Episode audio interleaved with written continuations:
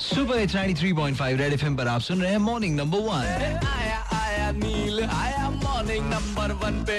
छाया छाया नील, छाया number one पे शोभा दे जैसी writer ने ऐसा कमेंट किया। कहीं ना कहीं एक आर्टिस्ट अंदर से बोला कि क्यों?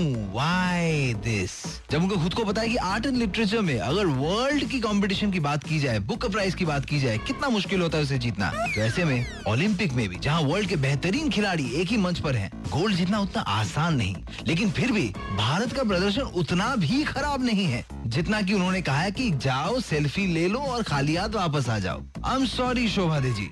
आज तो गा के बजानी पड़ेगी। मॉर्निंग नंबर वन पर बजा। Two, three, and four. हे शोभा शोभा शोभा तुझे शोभा नहीं देता। ये सब बातें मत कर तुझे शोभा नहीं देता। जो भी है अपने हैं हम सबके एक सपने हैं। हम सोना जीतना चाहते हैं हम बोलते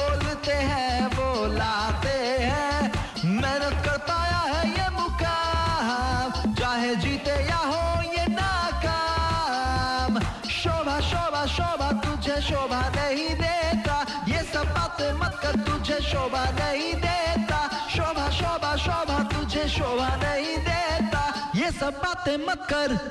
कोशिश जारी है। कोई वहाँ खाली हाथ वापस आने नहीं जाता। सभी गोल्ड जीतने जाते हैं। पर प्रैक्टिकलिटी बोल के भी कुछ चीज़ है। अगर एक खिलाड़ी गोल्ड नहीं जीत रहा या जीत रही तो उसमें सिर्फ़ उसका कसूर नहीं है। बहुत सारे फैक्टर्स होते हैं। उन सारी चीज़ों पे ध्यान दो। सुपर इट्स 93.5 रेड एफएम बजाते रहो।